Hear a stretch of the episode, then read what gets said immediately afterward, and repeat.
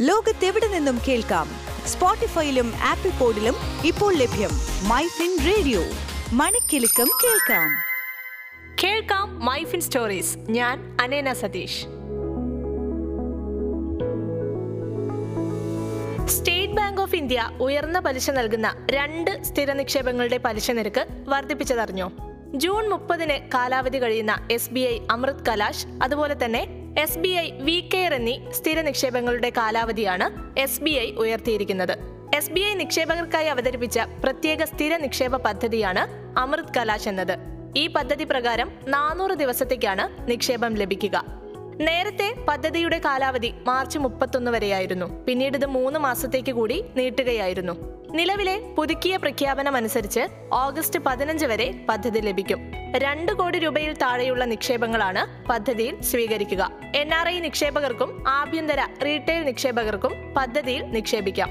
മുതിർന്ന പൗരന്മാർക്ക് ഏഴ് ദശാംശം ആറ് ശതമാനം റെഗുലർ നിക്ഷേപകർക്ക് ഏഴ് ദശാംശം ഒന്ന് പൂജ്യം ശതമാനം എന്നിങ്ങനെയാണ് പലിശ നിരക്ക്.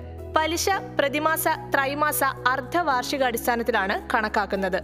സ്കീം കാലാവധി അവസാനിക്കുമ്പോൾ ബാങ്ക് പലിശ ടി ഡി എസ് കുറച്ചാണ് ഉപഭോക്താവിന്റെ അക്കൗണ്ടിൽ നിക്ഷേപിക്കുക.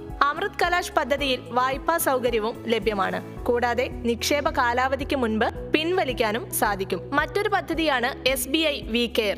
ഈ എഫ് ഡി സ്കീം മുതിർന്ന പൗരന്മാർക്കായി പ്രത്യേകം രൂപകൽപ്പന ചെയ്തിട്ടുള്ളതാണ്.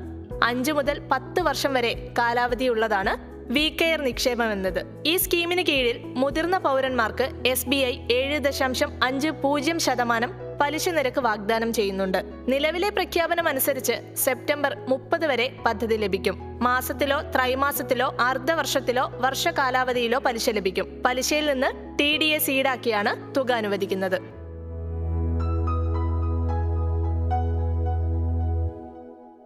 ലോകത്തെവിടെ നിന്നും കേൾക്കാം? സ്പോട്ടിഫൈയിലും ആപ്പിൾ പോഡിലും ഇപ്പോൾ ലഭ്യം മൈ ഫിൻ റേഡിയോ. മണിക്കെലക്കം കേൾക്കാം.